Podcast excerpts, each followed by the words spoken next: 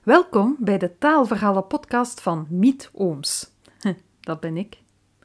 Soms voel ik een taalverhaal opborrelen. Dan trek ik me terug op mijn zolderkamertje en gooi ik het eruit. Ik typ het met mijn toetsenbord of vertel het tegen mijn microfoon, onder het dakraam, tussen mijn vier muren. Met deze podcast laat ik die verhalen los op de wereld. Voor jou en iedereen die meeluistert.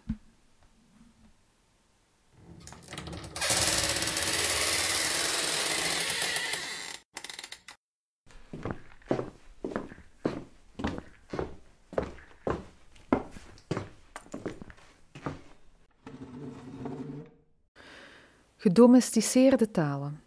Een column voor VRT Taal van 20 juli 2021. Een tijdje geleden heb ik voor de tweede keer dit jaar een bezoekje gebracht aan La Biomista. Het park dat tegelijk een evoluerend kunstwerk van kunstenaar Koen van Mechelen is.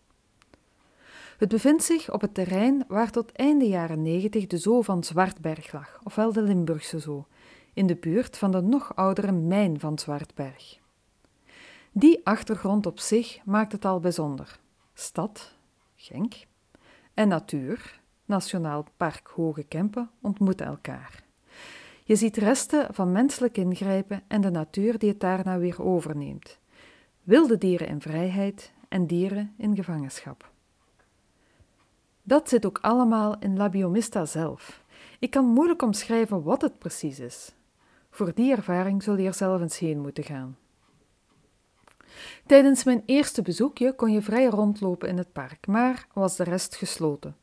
Deze keer was alles open en kon ik een audiogids meenemen, waardoor ik een nog beter idee kreeg van de visie van de kunstenaar.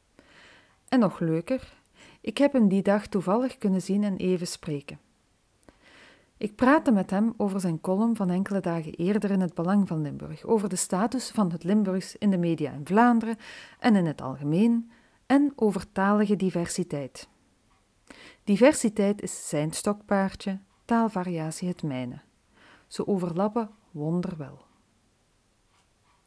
Een wandeling in dit park is altijd inspirerend. En dat was het ook deze keer. Ik zag de parallel tussen standaardtalen en de gedomesticeerde dieren die in de kunstwerken van Van Mechelen centraal staan. En tussen de andere taalregisters, dialecten, etnolecten, groepstalen, jongere talen en de wilde dieren.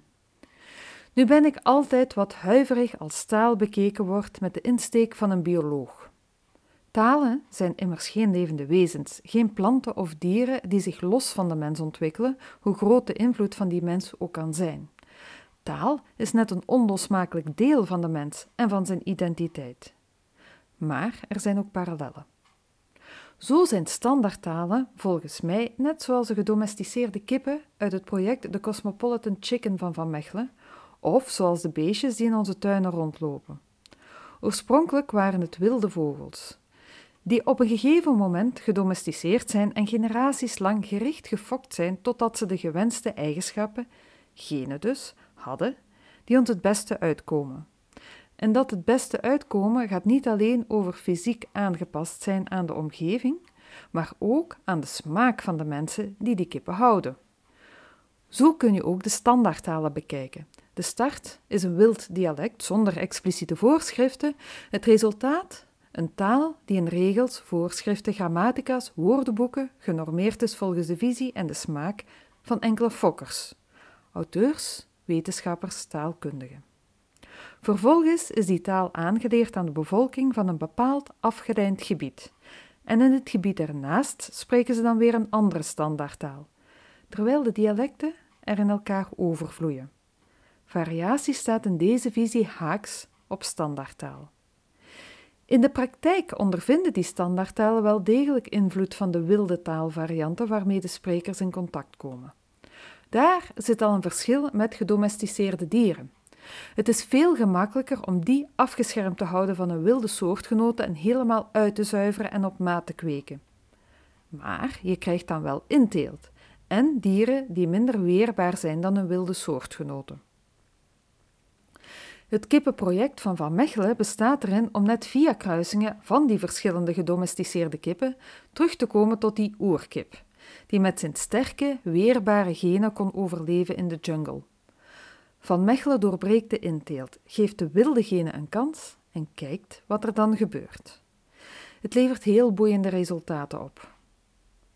De vraag is nu of dat ook zo werkt met talen. Ik geloof niet dat er sterke en zwakke talen bestaan. Maar er zijn wel degelijk verschillende taalregisters.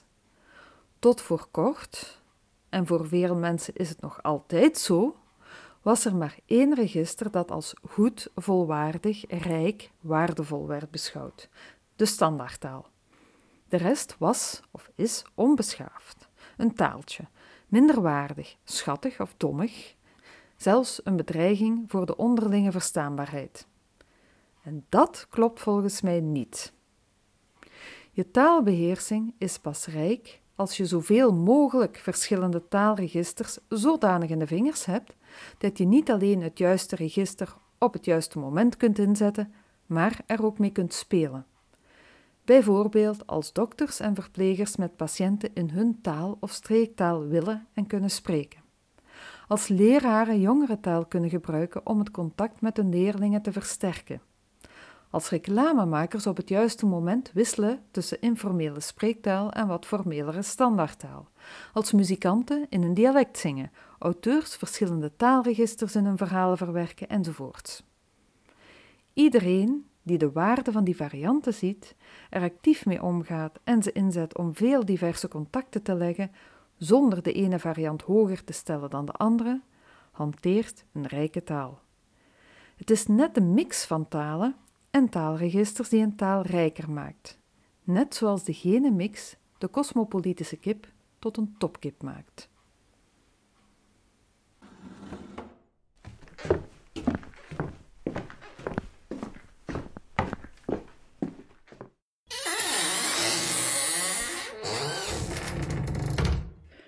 Dit was alweer een stukje taalverhalen podcast van mij, Miet Ooms. Vond je het interessant? Plezant? Vertel er dan over. Geef een review of een like, deel ze op je sociale media of laat je vrienden er gewoon naar luisteren. Want verhalen kunnen alleen leven dankzij hun luisteraars. Tot de volgende keer!